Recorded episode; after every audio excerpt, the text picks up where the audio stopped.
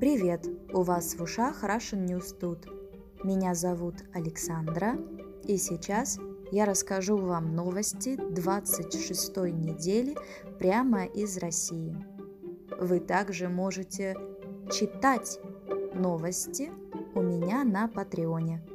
Подписка платная, но дешевая, всего 1 евро в месяц, и ее можно отменить в любой момент. По традиции начну с новостей коронавируса. Первая новость – новости коронавируса. В Россию пришел индийский штамм коронавируса Дельта. К обычным симптомам, таким как кашель, слабость, боль в мышцах, добавились боли в животе, рвота и диарея. Всемирная организация здравоохранения ВОЗ сообщила, что индийский штамм Дельта в два раза заразнее по сравнению с изначальным вариантом. Он уже есть более чем в 85 странах. Россия бьет рекорды по суточной смертности от коронавируса. Лидеры по числу смертей – Москва, Санкт-Петербург, Нижний Новгород, Иркутск. В Москве к искусственной вентиляции легких ИВЛ по состоянию на 1 июля подключены 709 человек. Это на 55% больше, чем 14 июня. Тогда на ИВЛ находились 457 больных – в Москве не хватает резервных госпиталей для лечения больных COVID-19. С 28 июня в Москве приходится получать QR-коды для посещения кафе и ресторанов. Код выдают прошедшим вакцинацию от коронавируса, переболевшим COVID-19 в течение последних шести месяцев и имеющим отрицательный ПЦР-тест. Помимо этого, власти Москвы и ряда других регионов ввели обязательную вакцинацию для врачей, учителей, работников сферы услуг. Всем гражданам с признаками простуды нужно находиться в изоляции, пока не придет отрицательный тест на коронавирус. В Иркутске запретили ходить в кинотеатры и спортзалы тем, кто не вакцинировался. В Петербурге и Москве полиция задерживает продавцов поддельных документов, связанных с COVID-19. Возбуждено уже больше 40 уголовных дел по факту мошенничества. Создается впечатление, что в России действительно сейчас два лагеря. Первый лагерь за вакцину, второй лагерь против. В соцсетях ведутся горячие споры, привлекают разных экспертов, в комментариях бушуют прививочники и антипрививочники. Ясно одно – никому не безразлична тема вакцинации. Посмотрим, чего ждать от следующей недели. Вторая новость – новости из Шампани. Вы уже знаете, что в России вступил в силу закон о том, что шампанским в России можно называть только те игристые вина, которые были произведены на территории России. Это не шутка, это правда – в ответ на эту новость Майет Хеннесси в России предупредил о том, что не будет поставлять свое шампанское в Россию, так как компания не хотела сертифицировать вино из провинции Шампань как игристое, а не как шампанское. На что, по-моему, она имеет полное право. Но к концу недели Майет Хеннесси согласилась называть в России свое шампанское игристым вином. Россия победила в этой борьбе за право называть свои вина шампанским. Есть некоторые новости, которые читаешь, а, много раз и не веришь своим глазам. Это правда так или это просто кто-то пошутил? Видимо, Майет Хеннесси тоже думала, что это шутка, поэтому ответила на эту новость не сразу, а спустя несколько дней. Гордость есть гордость, история есть история, а бизнес делать надо. Остановка поставок приведет к снижению оборота, снижению прибыли. В этом веке честь не дороже денег, правда? Третья новость – новость бизнеса. В России есть сеть магазинов, которая называется «Вкусвилл».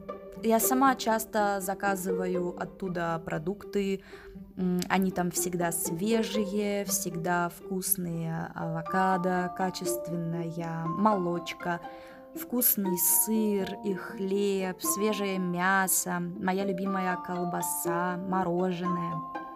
Кстати, там быстрая доставка. А, недавно Вкусвилл опубликовал одну смелую для нашей страны рекламу. На рекламном плакате была лесбийская семья эко-активисток и веганок. Реклама не встретила одобрения, и руководство компании быстро удалило рекламу, сказав, что это упущение, непрофессионализм отдельных сотрудников, и заменило фото лесбийской семьи на фото гетеросексуальной семьи. Руководство продуктовой сети извинилось перед покупателями.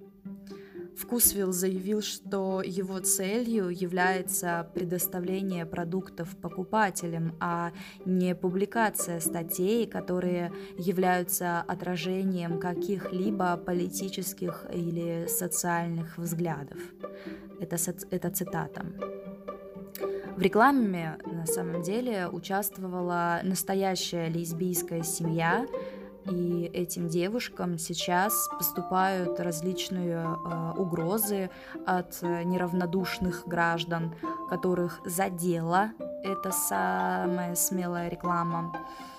По-моему, это событие хорошо отражает действительность, в которой сейчас живет Россия.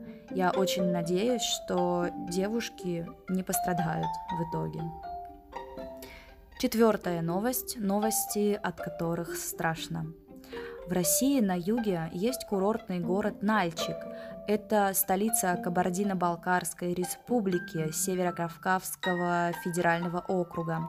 Там пятеро боевиков готовили теракт. Как сообщил Национальный антитеррористический комитет, спецслужбы получили информацию о скрывающейся в пригороде Нальчика группе боевиков – они были блокированы в одном из э, домов. Боевикам предложили сложить оружие и сдаться властям, но в ответ они открыли огонь по сотрудникам правоохранительных органов. В результате перестрелки пятеро бандитов уничтожены. Мирные жители и сотрудники правоохранительных органов не пострадали. Нальчик не единственный город, где силовики обезвредили террористов. Как сообщает ФСБ, теракты предотвратили еще и в Москве, и в Астраханской области.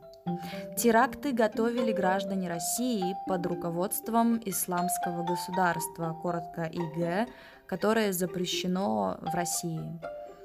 Террористы готовили теракт в людных местах с применением огнестрельного и холодного оружия.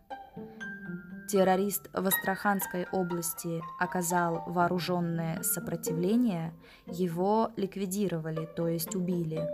Организатора теракта в Москве задержали. Возбуждены уголовные дела. Трудно быть пацифистом, когда буквально в соседних городах живут люди, которые сознательно идут на такие преступления.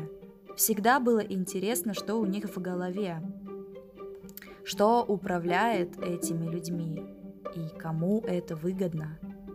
Где гарантии, что вы, ваше окружение, знакомые знакомых никогда не окажутся в ловушке у бандитов, которые находят способы промывать мозги, внушать ненависть, перестраивать личность человека так, что сам человек уже себе не принадлежит и действует по приказу, живет ради идеи убить или я не знаю какой еще идеи, но это явно какой-то дикий культ. Это, наверное, было всегда и всегда будет, но очень хочется верить, что твоя жизнь и жизнь наших близких никогда не пересечется с жизнями террористов. Пятая новость – новости высоких технологий. Вы знаете, что в России есть поисковик, как Google, который называется Яндекс. Но компания Яндекс – это не просто поисковик и информационный портал. Компания создала мощную экосистему, и это и карты навигации по городу с учетом пробок, которой пользуется большое число автомобилистов, и быстрая доставка еды, и платформа для поиска или продажи жилья.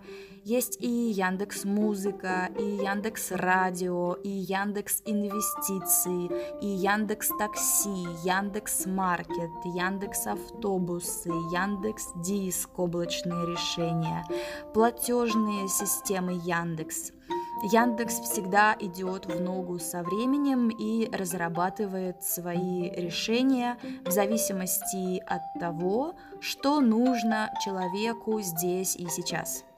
А сейчас человеку в Москве нужно что? Конечно, сходить в кафе или ресторан. Как мы уже ранее озвучили, рестораны сейчас можно посещать только тем, у кого антитела или тем, кто вакцинировался. У этих людей есть специальный QR-код. Так сервис Яндекс Карты добавил возможность найти кафе и рестораны, в которые можно войти по QR-кодам.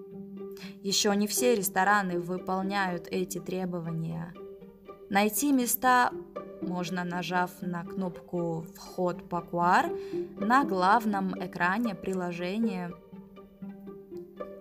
и в дескоптной э, версии карт. Также такие рестораны находятся по запросу «Где поесть?» и, если применить фильтр, «Вход по QR», сообщает ТАСС. На самом деле рестораны с верандами открыты для всех посетителей. Поэтому, когда я гуляю по Москве, я вижу такую картину. Внутри в ресторанах и кафе практически пусто. Люди все сидят на улице, на веранде. Я точно не знаю почему. Либо у них нет QR-кода, либо им просто нравится на улице. Конечно, сейчас лето, на веранде очень хорошо. Я заметила, что тех э, э, ресторанов, у которых э, раньше не было веранды, те рестораны, у которых раньше не было веранды, просто выставляют свои столики на улице, в общем, выживают как могут. Если у ресторана нет веранды, ресторан можно, в принципе, сразу закрывать. Кто знает, как надолго у нас действуют эти правила. Надо как-то уметь адаптироваться. Шестая новость. Новости рубля.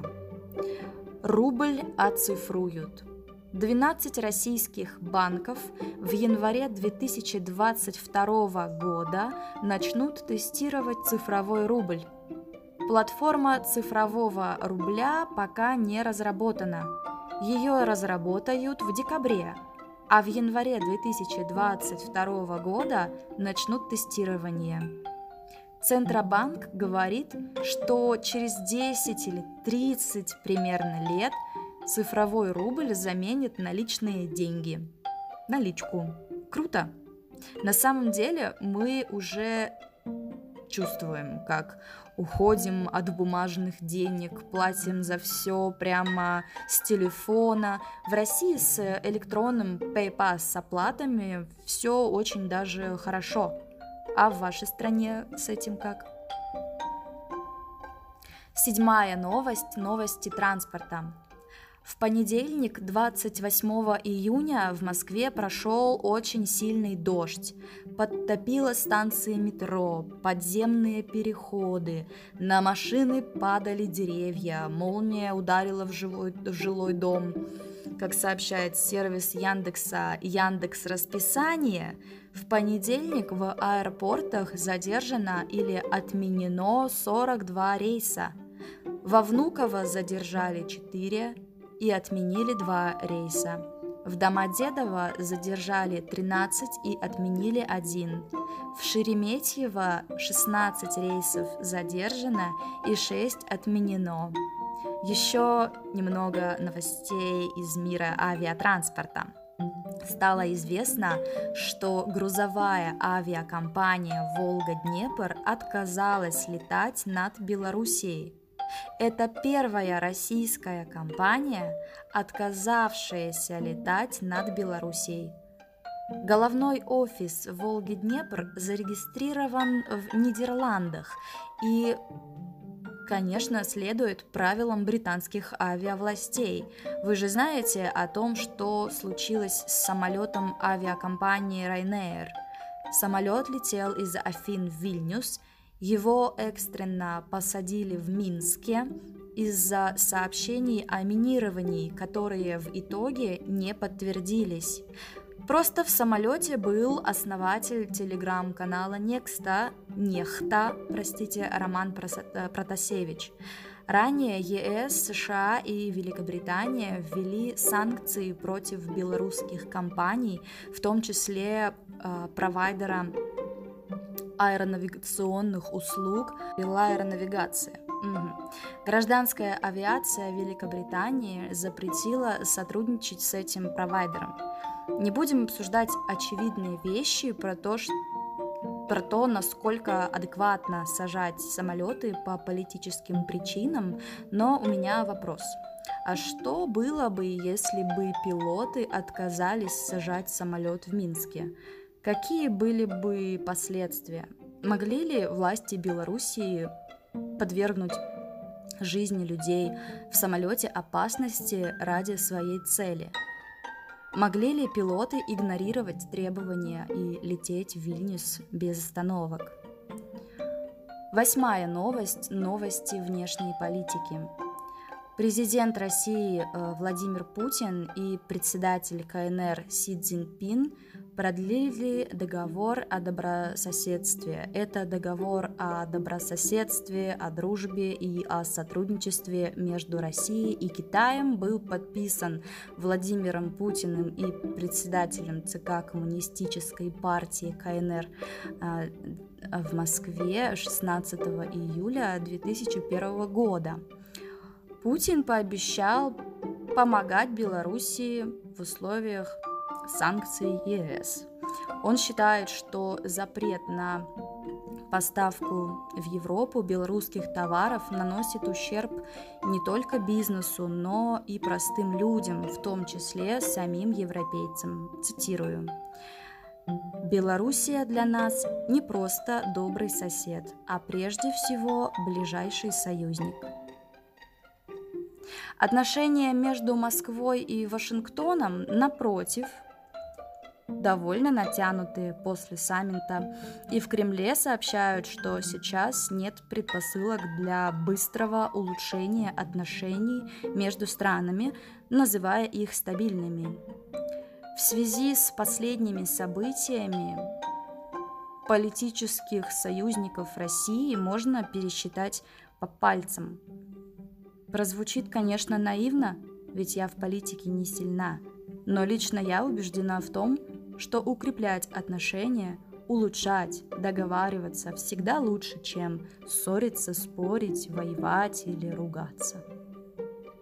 Девятая новость – новости погоды и курса валют. В Москву возвращается жара. В последние дни температура воздуха в Москве была вполне комфортной, примерно 24-27 градусов. Но уже с этой среды температура будет опять выше 30, а в четверг температура поднимется до 34-35 градусов тепла. В Крыму опять объявили штормовое предупреждение из-за ливней и ветра. По прогнозам синоптиков, в эти дни в Крыму помимо сильных ливней и шквального ветра примерно 20-25 метров в секунду, прогнозируются грозы и местами крупный град. Власти Сочи запретили туристам купаться в море, а также рекомендовали воздержаться от отдыха вблизи водоемов. Накануне вечером на курорт обрушился залповый ливень со шквалистым ветром до 20-22 метров в секунду. Власти Сочи обратились к местным жителям с просьбой подготовить документы в случае эвакуации из-за возможного выхода рек из берегов.